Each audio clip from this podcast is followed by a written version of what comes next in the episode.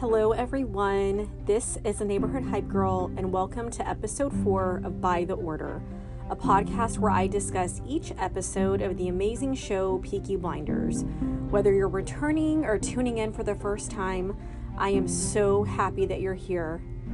Now it's time to sit back, relax, and enjoy the show.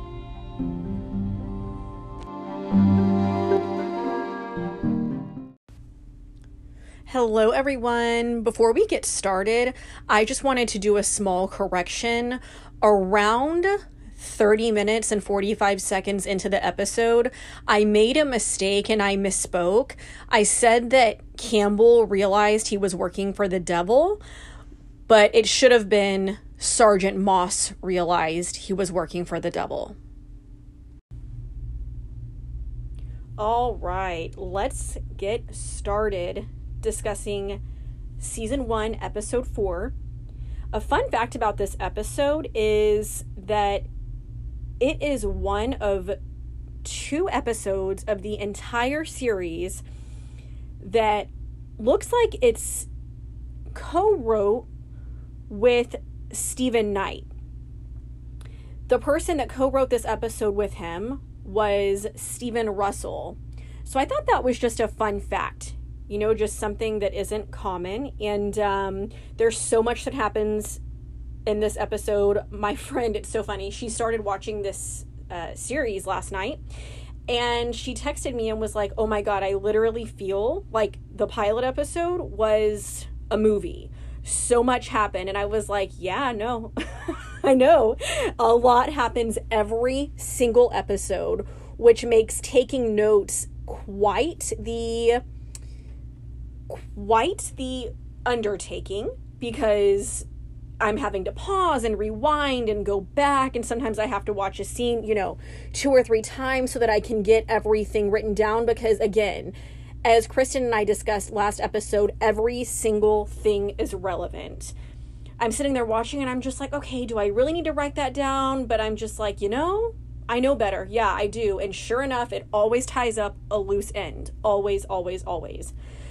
So let's get started. Here we go. The episode opens and we see Ada and Freddie on a boat in a canal, and honestly, they just look blissfully happy, very carefree. Ada is very pregnant, and they have some luggage with them on the boat sitting behind them. Then we see Freddie walking with someone, and the man asks Freddie, How was London? And Freddie says it was crackling with revolution. The Poplar Docks are on strike. The man whose identity we still don't know asks if their friend gave them what they asked for. Freddie pulls something wrapped in brown paper from his pocket, and the man asks how much. And so at this point, we can kind of infer that he's probably talking about money, which Freddie confirms and says that it's 200 pounds. The man asks Freddie who he met, and Freddie says it was an attache from a Russian embassy in a Chinese restaurant. And the man says, Our revolution is international and it's growing by the day. We see Tommy walking and smoking, and he's joined by by our guy, Jeremiah. I love Jeremiah. Jeremiah falls in step with Tommy while he's walking, in. Tommy says, I love his accent. He says, Jeremiah, Jeremiah, what do you see? I love the way he says his R's. so hot. I said what I said. Jeremiah tells Tommy that Ada and Freddie arrived back in Birmingham that morning and that he tried to follow them, but Freddie's so good at getting away and that Freddie's like a fish. And Tommy, as always, just keeps walking and he's unfazed. And he says, Right, well, keep fishing, eh? Jeremiah stops and turns the other direction to walk away. Tommy continues walking and he sees a wagon that makes him take pause. He looks at it but kind of shrugs it off and he continues inside the betting room. Then the camera zooms in and it reveals that there are several men in the covered wagon and it's the Lee men. One man, Erasmus Lee, speaking Romany, says, We wait until the boy is in position. Then we see a little boy that definitely doesn't belong. He walks into the betting room and he walks in up to the table and he hands someone at the betting table some money. But really, he goes unacknowledged, unnoticed. But he definitely doesn't belong. And that's the, here we go, y'all, life lesson. The thing or the person that doesn't belong is the one to be suspicious of. Just take that little nugget, write it down, write it in your diary, put it in your mental Rolodex, put it in your phone, put it in your back pocket. The one that doesn't belong is the one to take notice of and to be suspicious of. Just saying. Which that point will be proven in just a moment. It's actually genius how they did that. So he goes unacknowledged, and I think it's probably because there is a man at the betting table who's kind of making a scene because he showed up too late to make his bet and he really needed the bet and he's dismissed before any fight starts. But while the man is at the betting table, Tommy walks out because Tommy really doesn't want any trouble and he's not going to jump in until there really is trouble. But luckily, the situation is diffused and the man walks out and Tommy just kind of goes along smoking as always and walks off. And while this is happening, the little boy is just standing there and observing. Then he goes into the office that Tommy just left and he quickly goes into a closet and closes the door behind him. Pretty much immediately after that, we see Polly walk into the room that the closet is in. And we know Polly, right? She's just a boss like that. She has that intuition. She is just pure magic. And Polly can sense that something in that room is different. And she also takes pause, kind of looks around, but unfortunately, Polly does what some of us do sometimes and just ignores it, shrugs it off, and just keeps going. We can see the little boy watching her through a crack in the closet door, and we know something's about to go down. So, Polly is approached by Tommy who asks where John is. Polly says that John is in the garrison and that he wants a meeting about a family matter, and that after John says his piece, John will be back in the betting room, betting room and take his place with Scudboat, who is a henchman of the Peaky Blinders, and Scudboat is portrayed by Kevin Metcalfe. Polly and Tommy head out to the garrison and Polly tells Scudboat that John will be there in 10 minutes, and Tommy quickly jumps in and says five minutes. As they leave Scudboat, and it's so interesting, they make it a point whenever shooting, they make it a point to see how many locks Scudboat locks on the door behind them as they walk out. And so that's that in and of itself is a form of foreshadowing. So Tommy and Polly are walking off together, and while still in frame, we see the wagon that we just saw pull up to the bedding room. And then we see the little boy swiftly come out of the closet and run and unlock every single lock that Scudboat just did. The Lee family exit the wagon completely armed. Each person has a different weapon, whether it's a gun, whether it's an axe or a baton. Every single person is armed in some form or fashion and they walk straight into the betting room because the little boy lets them in. Scudboat is just really sitting there minding his own business, counting money, and he hears a sound and he stops and asks if it's John, who he's expecting because Polly and Tommy just told him that he's going to be there. Then the Lee men bust through the door and they charge at Scudboat. One of them holds a shotgun to his face and says, This is for Cheltenham, which are the races from the previous episode where the Peaky Blinders stopped the Lees from stealing and then they took all the money back that they stole. He says, We're just taking back what's ours. Then they proceed to beat Scudboat up, and one of the men says, There's money here. Search everywhere. Then we see, we're going to the next scene. We see Polly and Tommy enter their private room, their side room at the garrison, where you can always find them. And John is already sitting there with Arthur Shelby. Tommy asks John what's troubling him, and this whole scene to me, it's just like simultaneously hilarious and then just honestly really sad. John reveals another layer to him that hasn't really been talked about in episodes one, two, or three. And he says that life has been tough since his wife Martha died. Polly says God takes the best first. John says that his kids have been, quote, running bloody rings about around me. Tommy acts impatient, like he has better things to do, and he's being a smarty and says he'll give John money for new shoes for the kids. John says the kids need a mother, and that's why he's getting married. He says that he's already proposed and that the woman has said yes. Tommy says, I think there's a shell about to land and go bang. So, really, they're just like not even taking John seriously. And John knows that. John then adds another layer to what he's saying and says, The woman he's referring to is Lizzie Stark, portrayed by Natasha O'Keeffe. Everyone immediately starts laughing. And the first time I watched, I was like, why are they laughing? Like, what's so funny about him being engaged? And then it is ever so implied and then specifically declared. Paul says, Lizzie is a strong woman, and I'm sure she provides a fine service for her customers. And John cuts her off and he says he won't hear the word. He better not hear that word. And Tommy asks, What word? And Arthur starts laughing and says, Everybody bloody knows. And then Tommy says, whore, prostitute, is that the word? And John says that if anyone uses that word again, he will push the barrel of his revolver down their throats and blow the word back down into their hearts. Okay, John, calm down. Don't be so emotional. Imagine if a woman said that. Calm down.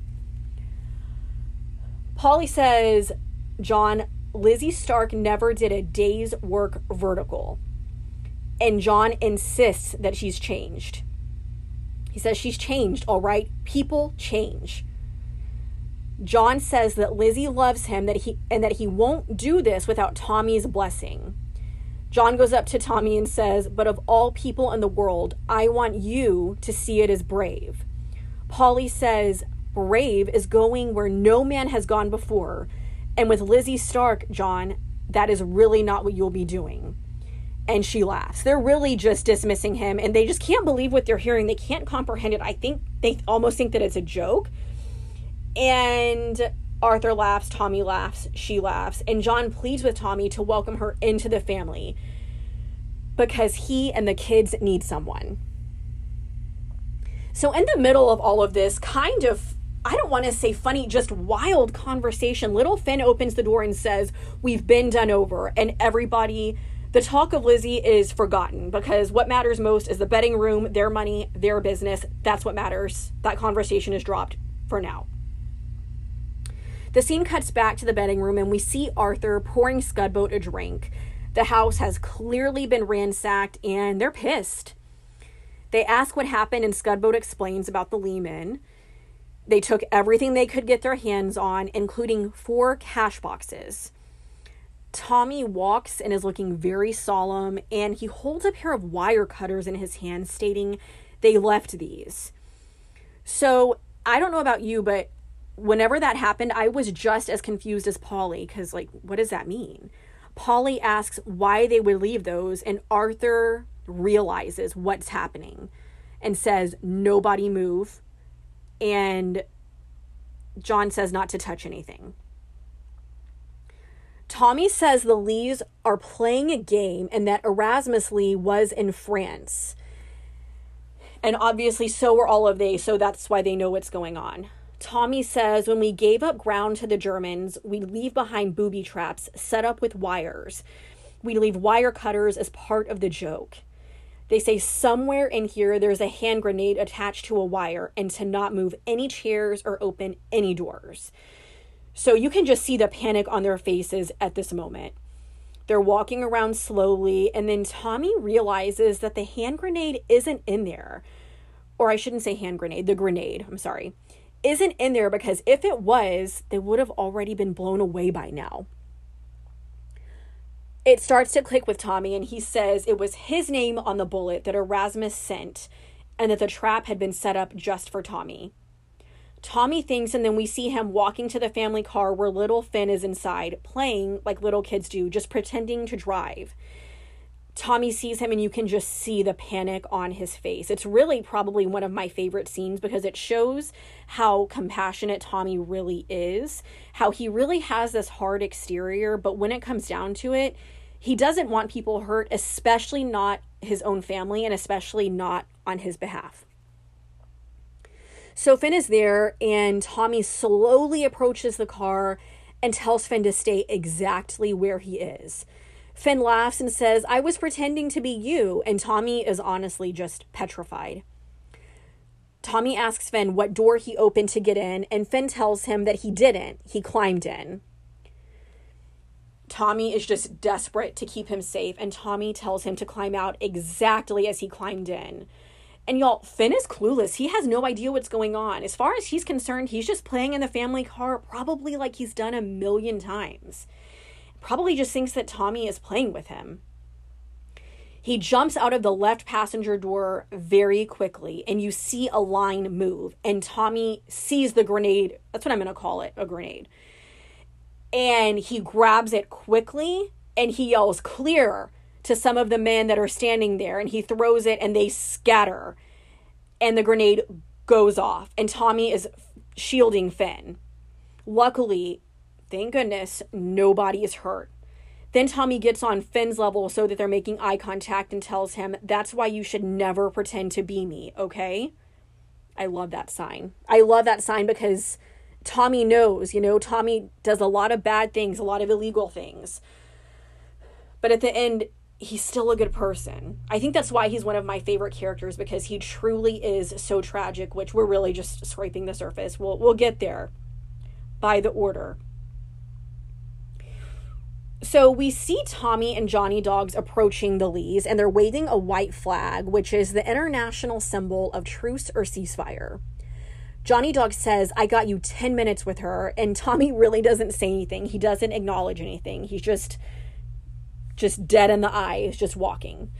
And Johnny Dog says, You could at least say thank you. It's easier to see the Pope these days.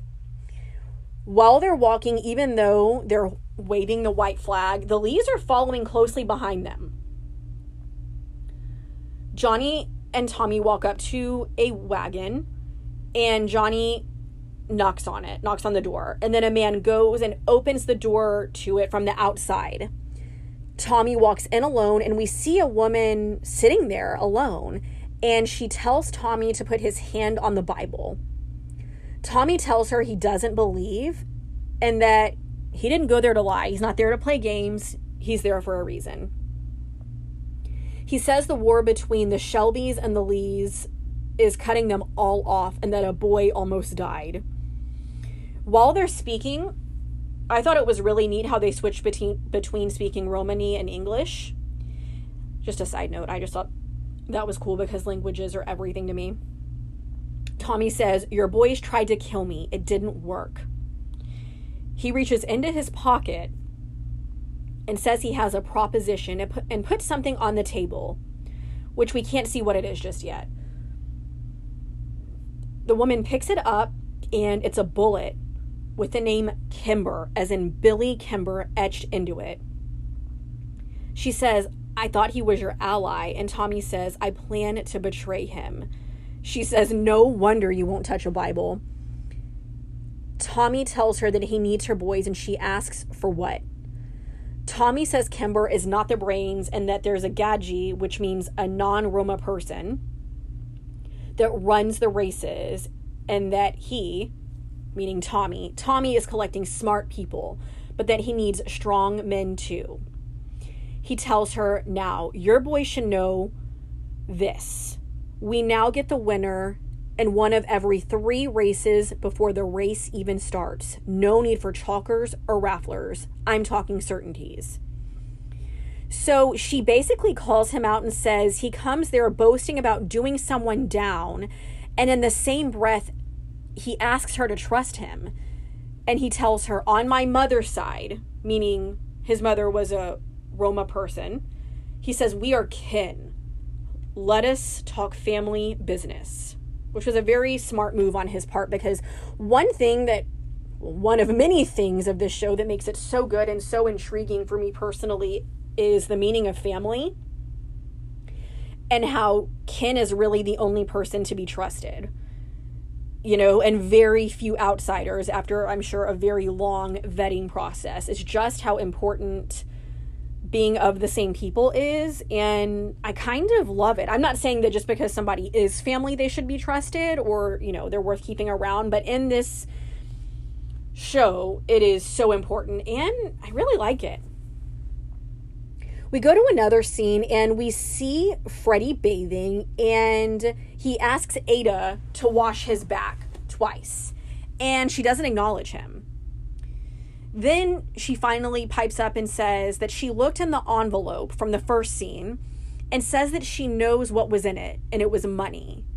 She then lets him know that she knows that the man they met in London was a Russian, even though Freddie lied and told her he was a Frenchman she says he's not an idiot. Oh my, I'm so happy she did that because I've said this before on my Instagram account is like the first mistake anybody makes is thinking that people don't notice things and that they're getting away with something. Like, I hate when people think that you're not going to figure things out. It's like, yeah, no, I might not say something on the spot, but I notice everything, even if I don't act like I do.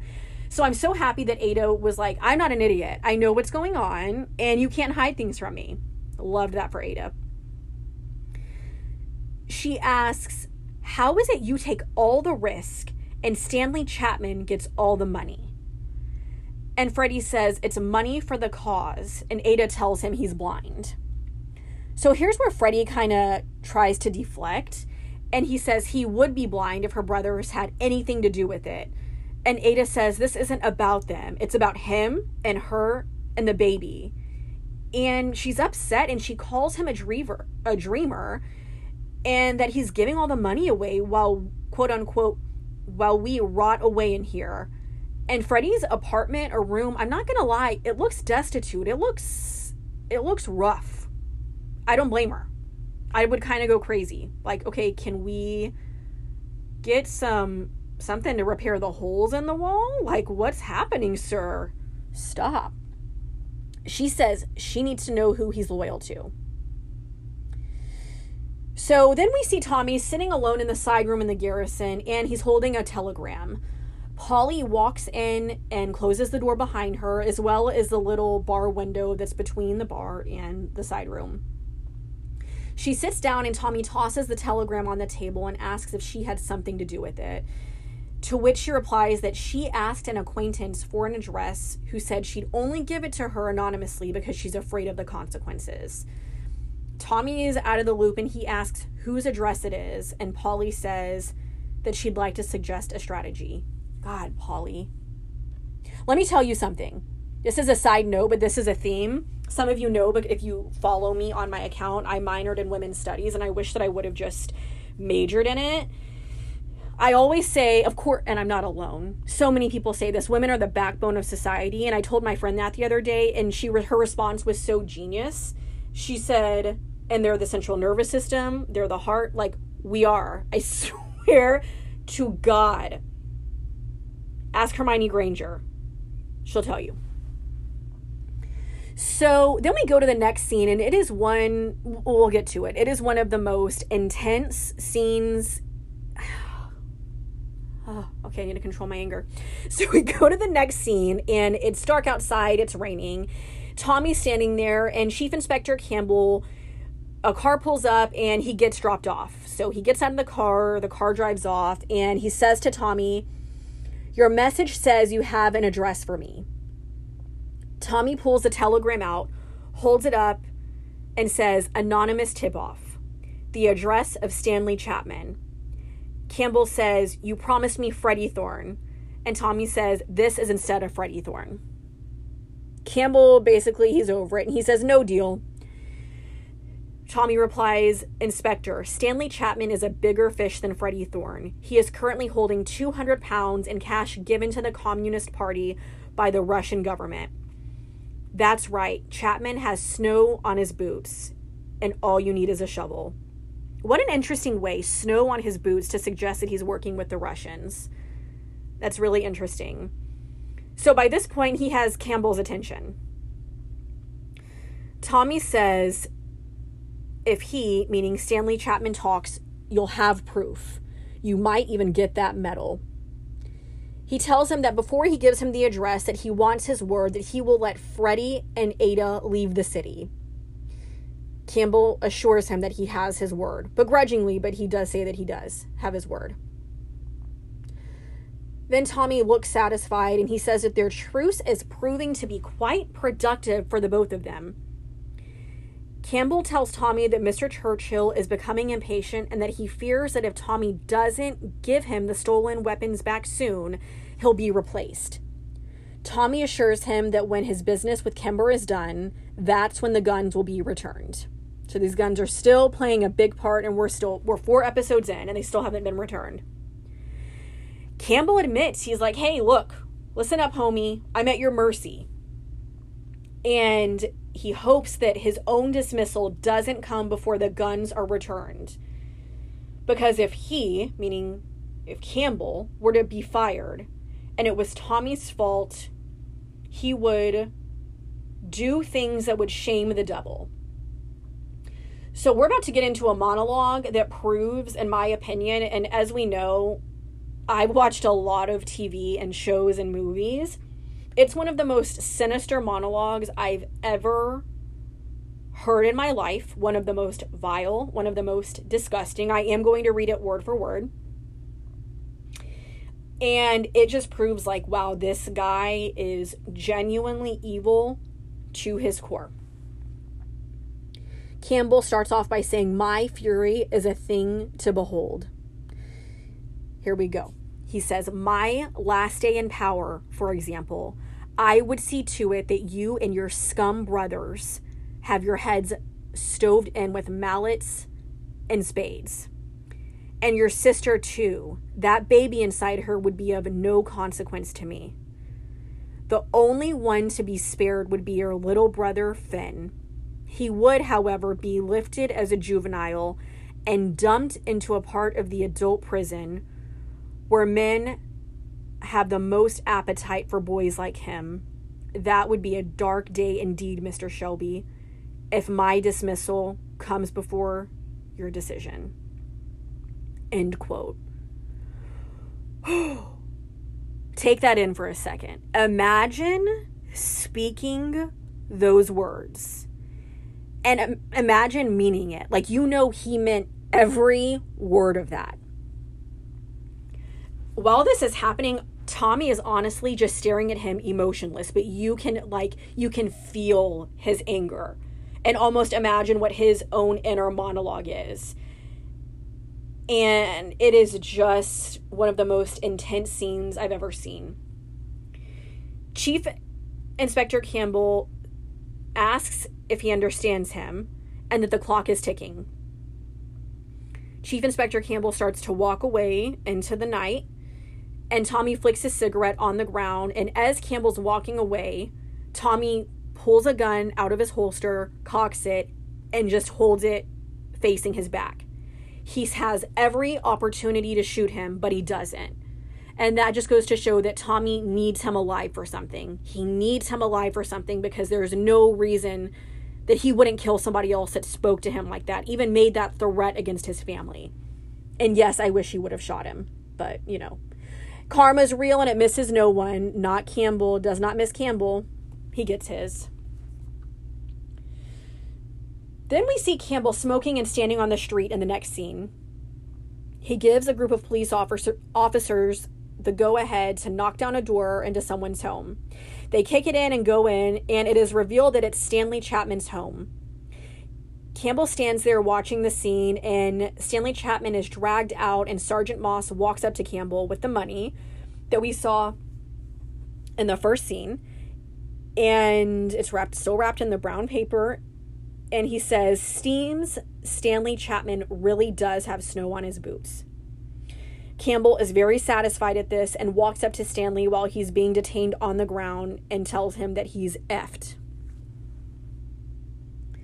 In the next scene, we see Campbell sitting at his desk lighting a pipe, and Sergeant Moss walks in and says that Stanley Chapman is still refusing to say where it came from. Campbell says he's sure that he'll change his mind with a little persuasion and that he'll tell them everything, including the whereabouts of Freddie Thorne. Moss is confused and tells Campbell that he thought that Campbell had done a deal. And Campbell says, Oh, is that what you thought? And Moss is really confused at this point, And he says, You gave your word. And Campbell says, My word? Do people still talk about such things in this idiotic century? My word to whom? A peaky blinder? He then tells Moss to go interrogate Chapman about Freddie Thorne and Ada. Moss at this point looks disgusted. He looks dumbfounded. And Campbell admits that his campaign against Tommy Shelby has become personal. It's really just a sad moment. You can tell that Campbell is like, wow, like I'm I'm working for the devil. And it quickly gets worse in this episode. And the next scene, we see Freddie walking in a cemetery and he's holding flowers. And we can see that there's another person at a grave nearby where Freddie is approaching. It's not clear who it is yet. Freddie approaches a grave, and we see the name on the grave is Irene May Thorne. Freddie takes his hat off and places the flowers down, and just a few headstones over, we see the other person is Polly. She's sitting at a grave and says to Freddie, Today is her birthday. I know you never miss it. Freddie is so sick of the Shelbys by this point, and he says, I'm lucky you're not a copper. What do you want? Polly says she came to warn him and that they've lifted Stanley Chapman, and Freddie is confused. He asks how she knows that, and Polly confirms that it's because her and Tommy are the ones who tip the coppers off. Polly tells Freddie that Tommy struck the deal so that he and Ada could have a safe passage. She says Tommy gave them Stanley and the money, and Freddie once again plays dumb and asks, What money? Polly gives him a knowing look because Polly is not to be trifled with. Freddie asks who told her about the money, and Polly says, Who do you think? Yeah, it was Ada. Y'all, this is shots fired, basically betrayed by his own wife. Polly says that's how desperate she is to get out of that rat hole you're keeping her in. She says that Ada didn't care if Freddie knew that she's the one who gave him up. She just didn't want to be around whenever he found out about it. Had to take a sip, stay hydrated. Polly says sometimes women have to take over, like in the war. Once again, women are the backbone of society and ran society when the men were at war, and women are still the backbone of society. Write that one down.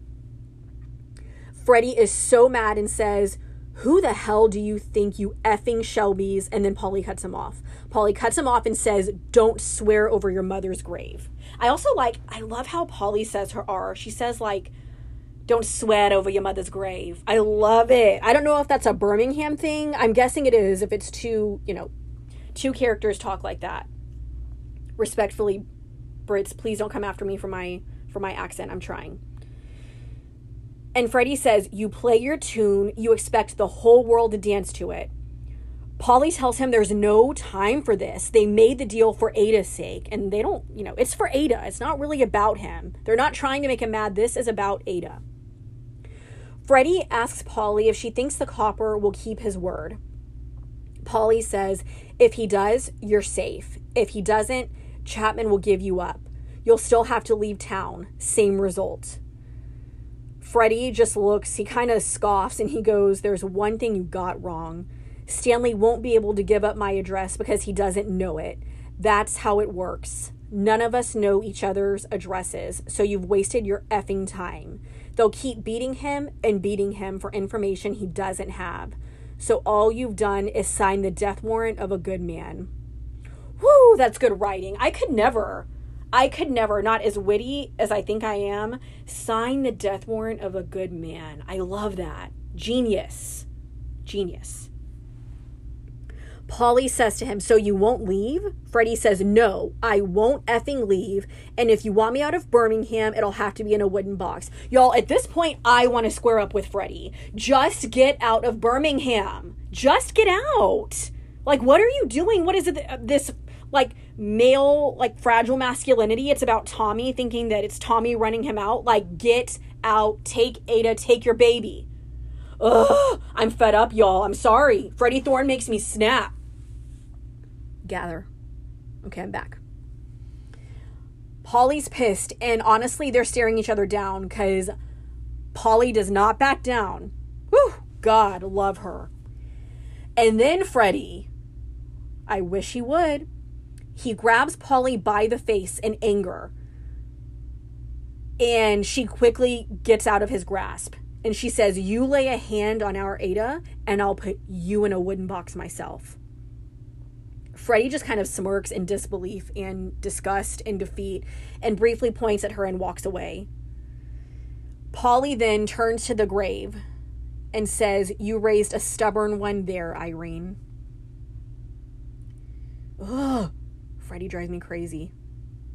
He does a great job playing him, and the writing is incredible because, yeah, it takes something real good to make me feel like that. So then in the next scene, it's very brief. It's just almost like a little, just a little snippet. We see Freddie smoking and just he's pensive. He's thinking, and Ada is sleeping, and he's just kind of staring at her while he's doing that, and the scene is over. Then we get to the next scene, which is actually it's just heartbreaking. We see see Campbell coming down the stairs into a basement, and we see a man shackled to a doorway. And the imagery here is that one arm i'm going to call it a doorway it's you know it is it's not a true doorway it's an arch basically and a man is hanging one arm is shackled to one side of the quote unquote doorway and the other hand is shackled to the other. And both hands are shackled up high so his arms are like in a v. And this man is just dead white dead weight. He's just he's hanging there. This is so god the scene is so painful because you can see like that moss is defeated and i can tell that he is feels really bad about what he's doing but he's conflicted because there's the human side where he knows what he's doing is wrong but he also has orders to carry out i think he's also scared of chief inspector campbell he says you told me to carry on i wanted to stop he had some kind of seizure and then this is where we see the brutality. The man is just dead weight. He's hanging. His back is looks like he's been lashed. He's covered completely in wounds. It's all bloody. It's just awful. Campbell is completely unaffected. And he says, "So you killed him? Did he give you an address?" And Moss looks defeated. And Campbell says, "What's wrong with you? He fell down the stairs." it's so gross, y'all. I, I hate, I hate Chief Inspector Campbell, evil the devil. Moss says, This is not bloody Belfast.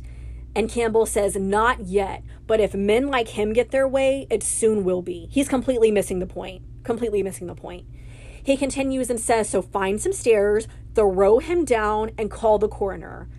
And Moss is just devastated and then this goes to show Chief Inspector Campbell's reach and the blackmail that he has on so many people, the information that he has. And he tells Sergeant Moss to use Grayson. And if Grayson has any awkward questions, to ask him about the welfare of his mistress and Saltley. And that will shut him up. How disgusting. My God. The information he has on people we see Kimber sitting in a car in Tommy's neighborhood, and he's there with his accountant Roberts. And Kimber says to think, I used to live in a shithole like this bloody animals. Roberts tells him that the Shelbys are doing an excellent job for them. He gives Kimber a document and he says they haven't lost a single penny to rafflers or to chalkers in eight race meetings. So Obviously, the Shelbys are doing a great job. They're saving him a ton of money. Kimber is annoyed at this, but again, he knows his accountant is right about the Shelbys. And Kimber says, So we throw the dog a bone. Tommy immediately, we see him come into frame. He walks up to the car window, he knocks, and he opens the door and he tells the men to come inside and to have a look around. He opens the door to the betting room, and the men walk in And Kimber says, We heard the Lees turned you over. Ugh, he makes me sick. Why did I just do that accent? Gross. I can't stand him. And Tommy tells him that he shouldn't listen to gossip. Robert says business is good, especially since you know which horse is going to win before you set the odds. So a little bit of shade. And Kimber says, All right, where are they?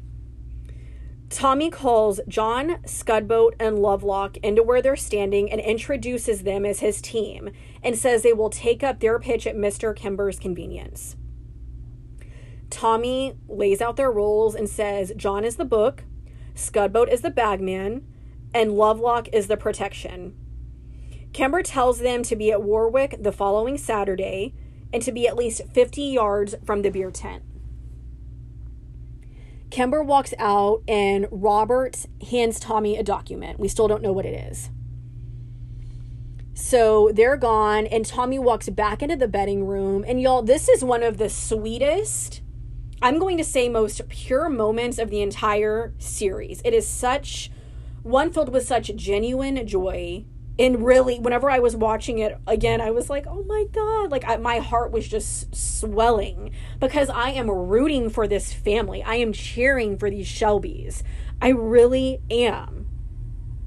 So tommy walks back into the betting room and tells people to gather around and he announces that in his hand he has a legal betting license issued by the board of control and that the Shelby family has its first legal racetrack pitch. Y'all, it's such a proud moment for every single person in that room, all the employees, whether they're family or not, all the Shelbys. They're coming up and it's legit. And they all hug and cheer.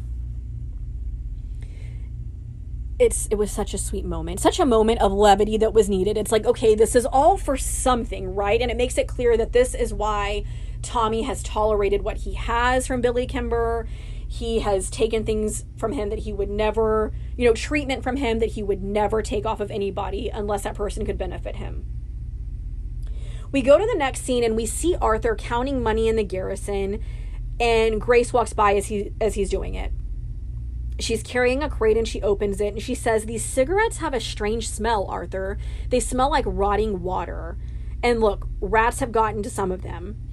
She hands it back to Arthur and she says, They're stolen, are they not? Arthur says, Don't ask.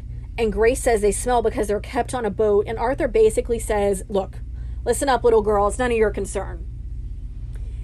He asked her to check his adding up to make sure that the money that he was counting, you know, he was adding it correctly.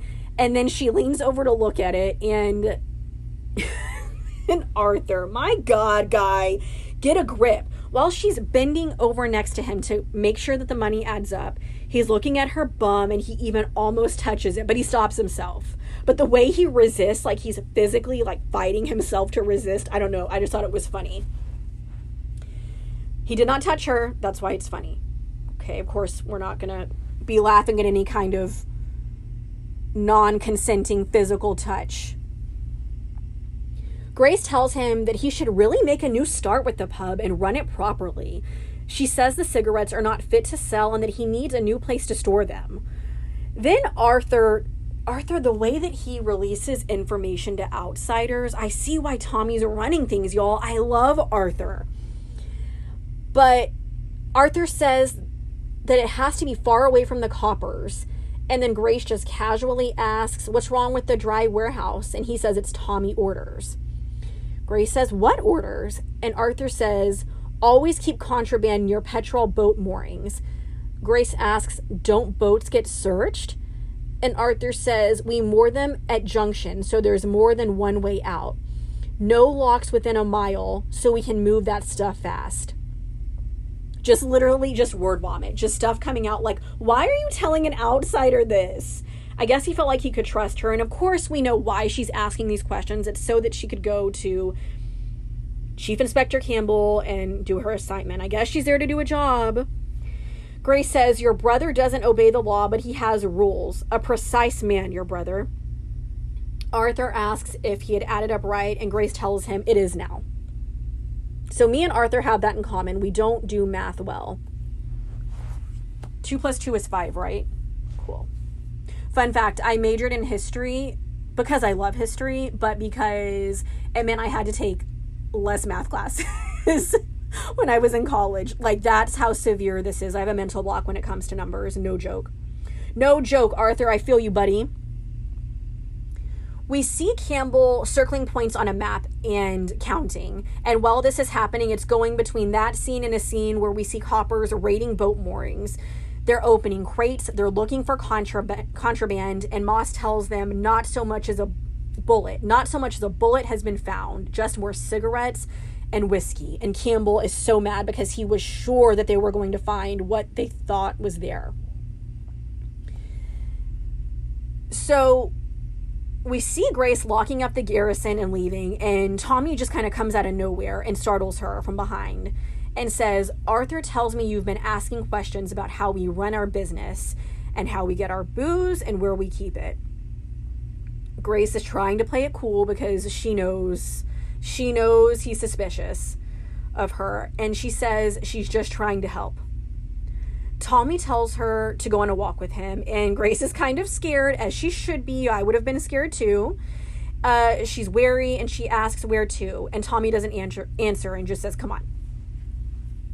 They walk into a church. God, this scene is just so incredible for so many reasons. God, I love this show. It's so brilliant. It is so well written. They walk into a church, and Grace asks, Why here? And Tommy says, You're a good Catholic girl, aren't you? She says yes. And then Tommy says, and you know it's here people come to confess. They sit down, and Tommy says he confesses he needs someone. He says Billy Kimber has Roberts that keeps the accounts, and that Roberts talks well and runs the legal side of the business, and that he needs a Roberts, and that Grace has something he needs, and that something is class.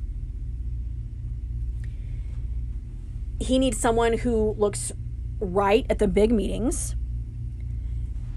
and looks right at Epsom, at Ascot's, and he's told by Ar- Arthur that she's good with numbers and that she can keep the books in orders. There's this banter going on, and she's kind of, you know, laughing about it, and she's like, Well, good is relative. Arthur's awful at numbers, you know, all that good stuff. Then Tommy says, God, he's so good, y'all. The writing, chef's kiss. Tommy says, But you're a liar. Grace pauses. Her demeanor changes because she's like, Oh, wow.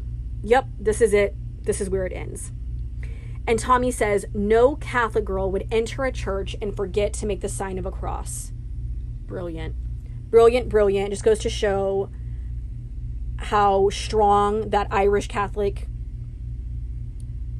influence is that the word not influence how strong that was if you're irish catholic you are have nothing but respect you're very pious and you are doing the sign of the cross.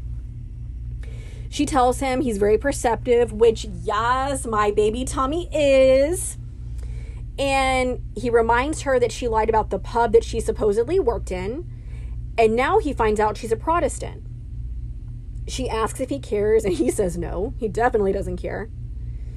She says she lied to fit in, and Tommy says, You pull a pint like someone who's thinking about it. And she kind of gets flustered and she stands up and says, This isn't an interview, it's an interrogation. And he just calmly tells her to sit down.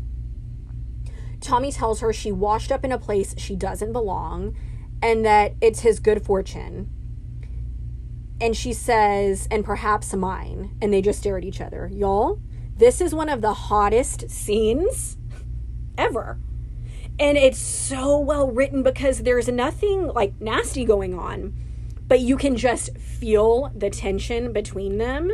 And it's like it's already love, even though nothing has happened truly. And Tommy's posture just relaxes and he just, you know, kind of crosses his legs and he leans back and he says, You know that most of what I do is illegal. And she acknowledges that. And he asks, And yet you'd still be willing to work for me? She smiles and asks if he's offering the job. And he scoffs and she says, Then I accept. Then he says, There's something else you should know, a very important detail about my reasons for employing you. Okay, y'all. Then he touches her face, y'all, just ever so gently and leans in and kisses her. And let me tell you what, he may kiss her, but baby girl does not dodge that kiss. She's loving it. She's not supposed to be loving it. She's no, she's not supposed to be loving it. She loves it. And she says, You disappoint me. And you see that he just really, like, kind of clams up. He looks embarrassed and disarmed because he's probably not used to that. He's used to people, particularly women, doing whatever he wants and swooning over him. He asks if she resigns, and she smiles and says no, that her appetite for the work has only increased. Honey, her appetite has only increased. I am telling you, Grace not only has inc- has it increased. Grace is there with a fork, a knife, a plate, a napkin. She is ready for seconds. She's ready, y'all. She is ready. Tommy gets up and walks out. And he tells her, Tomorrow I'll show you around. She ready? Okay, um, so then we get to a very, very important scene. A very, very heartbreaking scene.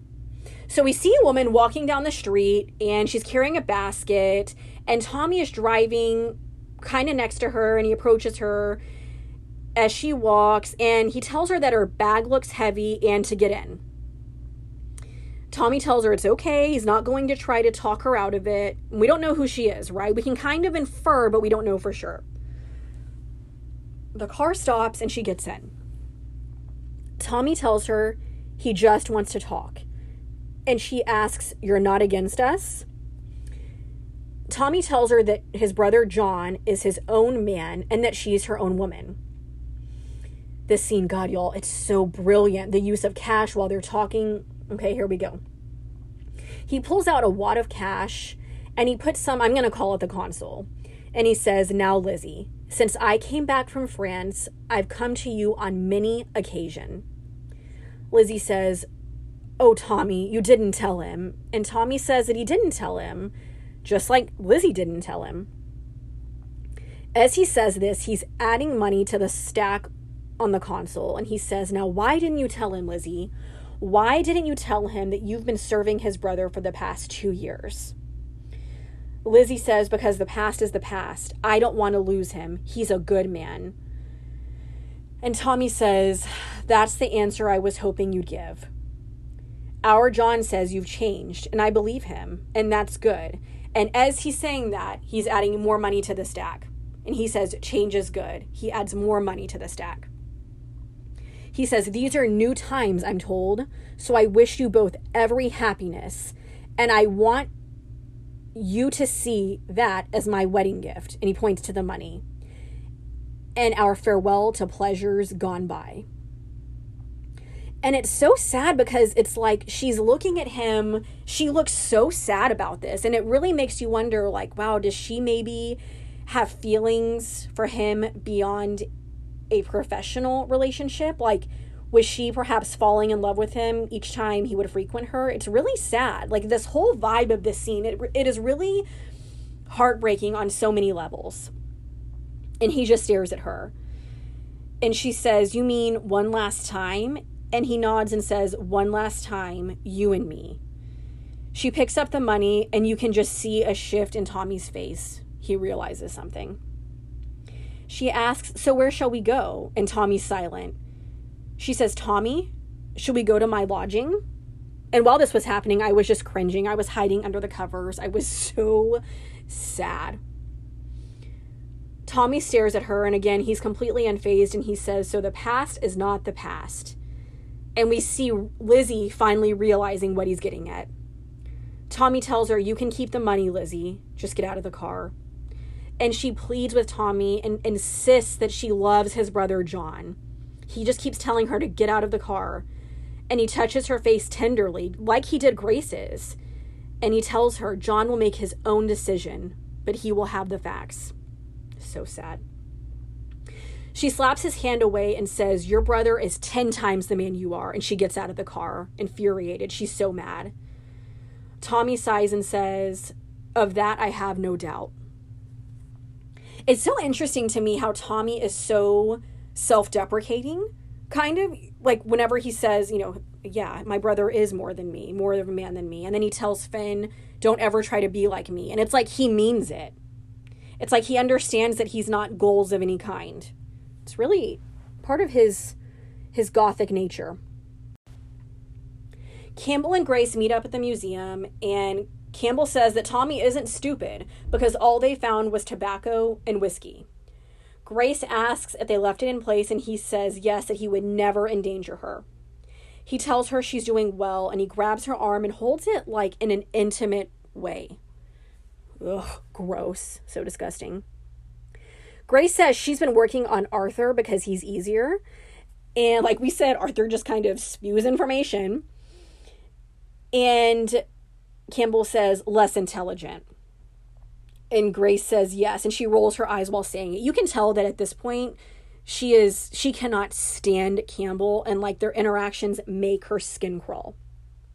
And then Campbell, because he's so insecure, he has such fragile masculinity, he asks, Is that a word you use about Thomas? And she says, That's your word. She reveals that Tommy has promoted her and that he wants her to be a bookkeeper and secretary. Campbell scoffs and says, a cutthroat gangster with a secretary. And he's making fun of them and he wants her to join in. You can tell that Grace is so annoyed. He comments about how Tommy has fallen so hard for her, and she says that she thought he'd be pleased. He says, I just want you to remember who you're dealing with here a man who cuts off ears and cuts out tongues. She says she knows what he is. And Campbell says the difficulty with going undercover is to remember what you are. And Grace is mad. She says, I come here with good news and I get this. And she walks off. What a downer, dude. So now we get to another scene. We see John cleaning the family car, and Tommy walks up. And John tells Tommy he wants to borrow the car so he can take Lizzie and the kids for a ride in the countryside so they can celebrate getting the legal license. Oh, my heart breaks for John. It's so sad. Tommy agrees to this, and you can tell that he is really regretful about what he has to say to John. And you know what? I don't blame Tommy. As messed up as this is of what he did to Lizzie, I understand I understand why he did it. And it'll become very clear towards the end of the episode. He regretfully tells John about his conversation with Lizzie and he tells John, do with that information what you want. And he tells him that Lizzie did say yes to his proposition. John's devastated and he takes the car keys, he gets in the car, and he I would say he has a little bit of a breakdown. And then he quickly quickly gets out of the car and he starts walking. Then we go to the next scene and we see Tommy. He slams a glass down on the bar at the garrison and tells Grace to grab another glass. She fills both, and Tommy asks her if she can make a toast. She says, Yeah, man, I'm Irish. I can make a million toasts. Like, who are you kidding? Do you know you're talking to? They raise their glasses and she says, May you be in heaven a full half hour before the devil knows you're dead. And they cheers and they drink. She asks what they're celebrating and he pulls out a piece of paper and says, It says contract of employment. She says she had a phone put in the bag, and Tommy is like really unimpressed. And he's like, okay, cool. If I knew somebody else that had a phone, uh, we could call them. Like, God, can come on, get excited about something. She says that since they're celebrating, she had a bottle of champagne delivered from Rackham's department store. He looks at it, expressionless as always, and she asks if he'll open it. And he refuses, saying to save it for a special occasion. And Grace looks deflated for sure. He puts an item on the bar and tells her that her first job is to get that item to his sister. He is told Ada is hiding from him, and he's also told that she frequents a bathhouse on Montague Street on women only days and that she goes in disguise. So he needs someone on the inside. Grace asks what she's delivering, and Tommy tells her it's an invitation to a family occasion. and that he wants her there and to tell Ada that there will be a truce. Grace asks if she's getting if she's setting bait for a trap, which I don't blame her. And Tommy basically puts her in her place and says if you check that contract, it doesn't say anything about asking questions. And to just give her the invitation, that's it. That's all he needs. He points to the champagne and says, Put that thing in the cupboard until I say, and he walks out of the garrison pub. So then we see Tommy walking up a dimly lit stairwell to his own room, and the lighting in this scene is just so great. There are so many shadows. It's amazing. There's so much power in shadows to me whenever it comes to cinematography or photography. It's so beautiful. He's outside of his room and he can just tell that somebody, something's not right. He can sense somebody has messed with his room or is in his room or has been in there. He pulls a gun out and waits for a minute and he barges in and he points the gun. And we see John there. It's not funny, it's really sad. We see John there with Tommy's opium pipe to his mouth. And Tommy asks, What the hell? And John says he couldn't even get it lit. like, like, man, first his woman betrays him and now he can't even get the opium pipe lit. Like, what a day. What a day. God, give him a break. Tommy asks, Why would you want to be smoking that? And John says, Same as you, pain in the head. And John says he spoke to he spoke to Lizzie, he confronted her. And Lizzie denied it and she said that Tommy was a dirty liar. John says that he spoke to Lizzie's sister and to her cousin and he bought him a few drinks, you know, helped loosen him up. And they told John just a few regulars, that's all, talking about Lizzie. To keep the wolf from the front door, she still sees a couple of regulars. It's just a really sad moment, you know, because John wants his brother's approval. He it means a lot to him. And John tells Tommy he must think he's an idiot. Tommy sits next to him on the bed and is just really comforting him and rubbing his head and says, I think you're the first Shelby in family history to have a legal license for anything. What would our granddad say? And then they kind of go back and forth. They make jokes about making legal money. And he would say, in this household, talking about their grandfather. And it's just a sweet, tender, human moment. And Tommy says they're not kids anymore. And John says, but we still have to look out for each other, right? Tommy looks at him and says, Yeah. And he's just being really a really sweet older brother. And he tells him to go home and get some sleep because they have a big day tomorrow. John's confused. He says, We have? And Tommy tells him, Tomorrow we finish the war with the Lees for once and for all. And John says, Since when? And Tommy says, Since just now, 10 o'clock tomorrow morning, be ready for anything. Okay, y'all, then we get to one of the most intense, I don't even know, like unexpected scenes. You know what? I can't even say that because there are so many twists and turns for every single episode. The next scene, we see the Peaky Blinders, and Tommy asks if they're ready. John says he's ready. Arthur tells him to have a drink. They're all standing around and everyone is staring at John because everybody seems to be in on what's happening except for John. John is agitated about it and he asks them why they're staring. And Tommy just says, Good, let's go. Doesn't answer him. They start walking in a pack and they all have weapons in hand. They're approaching the Lees. And John is just kind of starting to panic. He really has no idea what's going on. He's completely out of the loop. Tommy turns to John and says, John, before you go into battle, there's something you're going to need. And Tommy pulls out a flower. I believe it's a white carnation. And he puts it on his lapel, and all of the men do the same. They pull out a white carnation and put them on their lapels. John is confused and flustered and asks Tommy what's like what's going on, what he's doing. Oh, by the way, I forgot to say, one of you commented on my post. It was so cute, and you said, if you ever make a mistake when recording, call it a peaky blunder. It is so cute. So, yes, I make many peaky blunders. It is what it is. Take it or leave it. So, yes, thank you so much for that cute suggestion. I love it. So, okay, back to it. John looks devastated, and Tommy grabs his face and says, Smile. It's a wedding. John asks, Whose wedding? And Tommy tells him that if they told him, he wouldn't have come. Tommy starts to explain that there's a Lee girl who had gone a little wild and that she needs marrying off. John fully realizes what's happening at this moment and freaks out, and the guys crowd around him to keep him contained and, like, look, man, this is happening. Tommy grabs his face again and says, A girl who needs a husband, a man who needs a wife.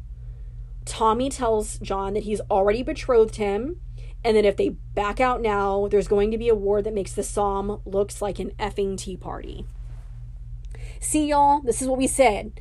Tommy Shelby thinks so nobody has to. This whole time it was literally happening since the moment at the garrison and since the Lees went into the betting room and did that. God, it's so genius. It is so smart. I'll never be over the writing.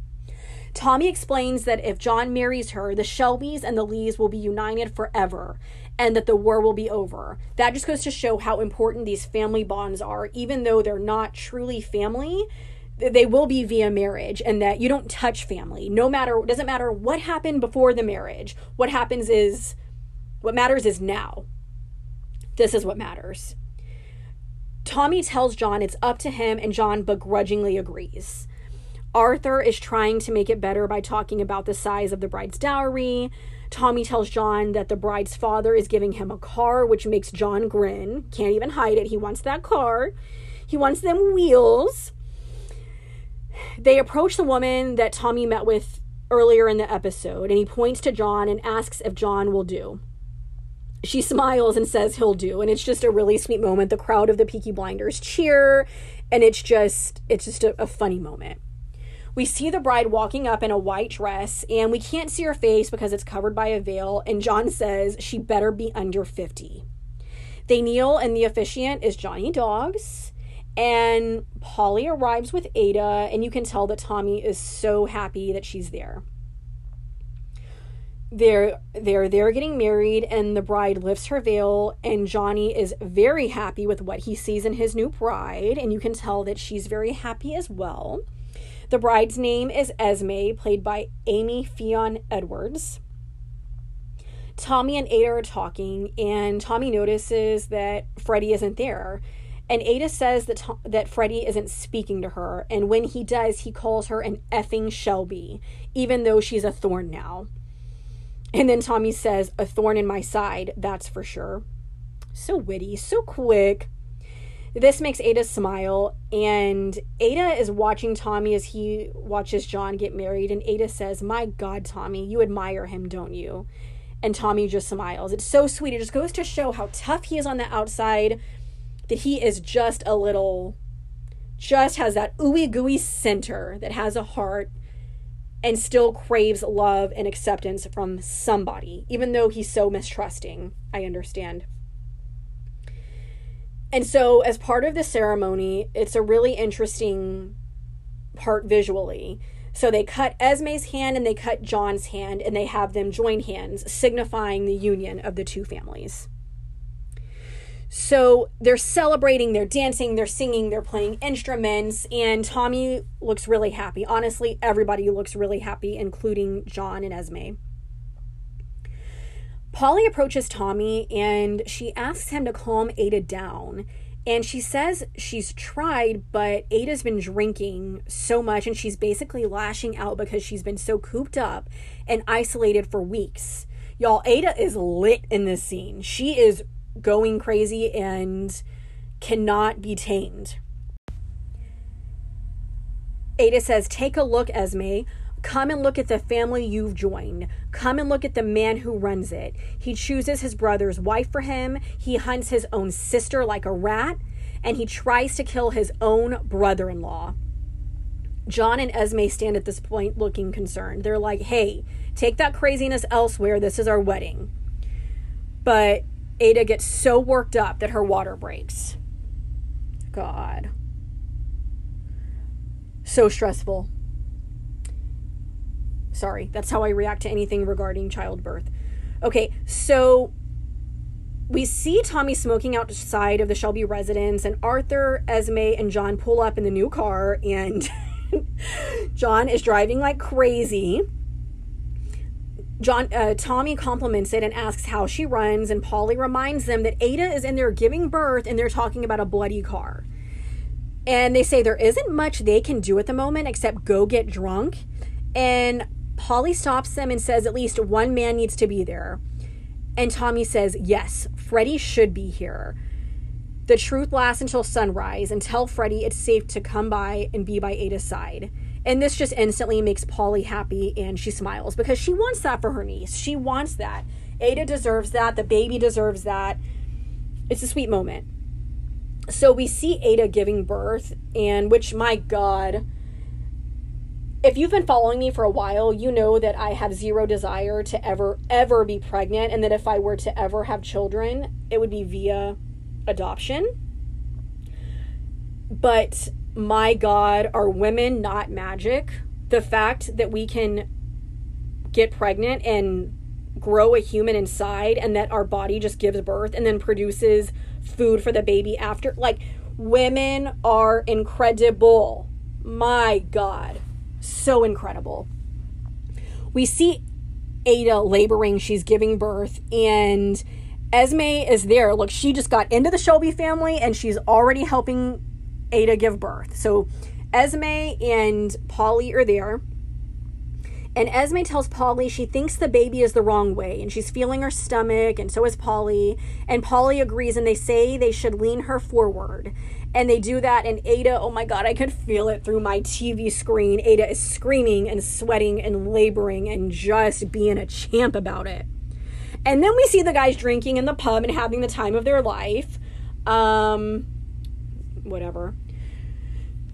John reveals to Grace, who is serving them, that Freddie will be there for the birth of his child because Tommy said it was okay.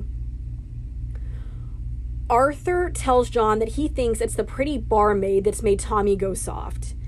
And this moment is really special because Tommy sits back and smiles, and we can't hear what's being said, but Tommy is just sitting there so relaxed, and it's like he looks so genuinely relaxed and happy, which is something we don't see for him. It's like, you know, his plan worked. He got his brother John taken care of. He's letting Freddie be by his sister's side. And it's just such a nice moment. They got the legal license. It's so great. Then we see Freddie sprinting down the street. The lighting here is also amazing. It's we, what we really just see is a silhouette of Freddie sprinting down the street. And he makes it to the Shelby's house and he's banging on the door. He's screaming Ada's name. And he doesn't get let in instantly. So he's just there. He's impatient. And then we see him walk in, and Ada is holding a baby. The baby looks healthy, and she tells him it's a boy, and Freddie just looks so happy. It's just such a sweet moment, and it is so short lived. We hear the police pounding on the door, and they grab Freddie. And it is so sad because Freddie is screaming, They're taking me away from my baby. It is just devastating. Ada is devastated. It's a horrible, horrible sight.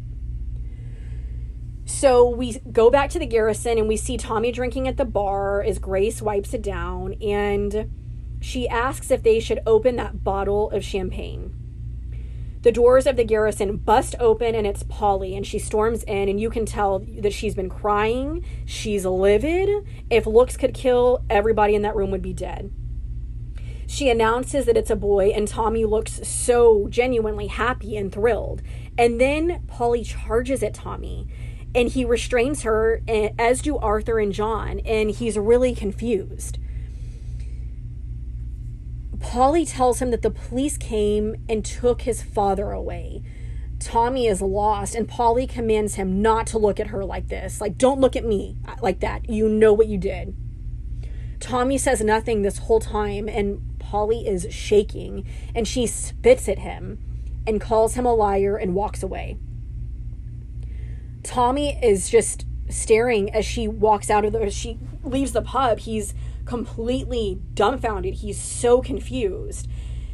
And he's just frozen in place. And Grace is watching Tommy as he stands there stunned.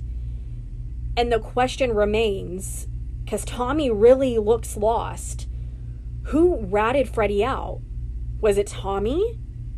Was it Grace and she just got that information? It is her job to tell on the Peaky Blinders. Or was it someone else? And that's the end of episode four. It was a lot. It was an amazing episode. So much happened, and it just really leaves you wanting more.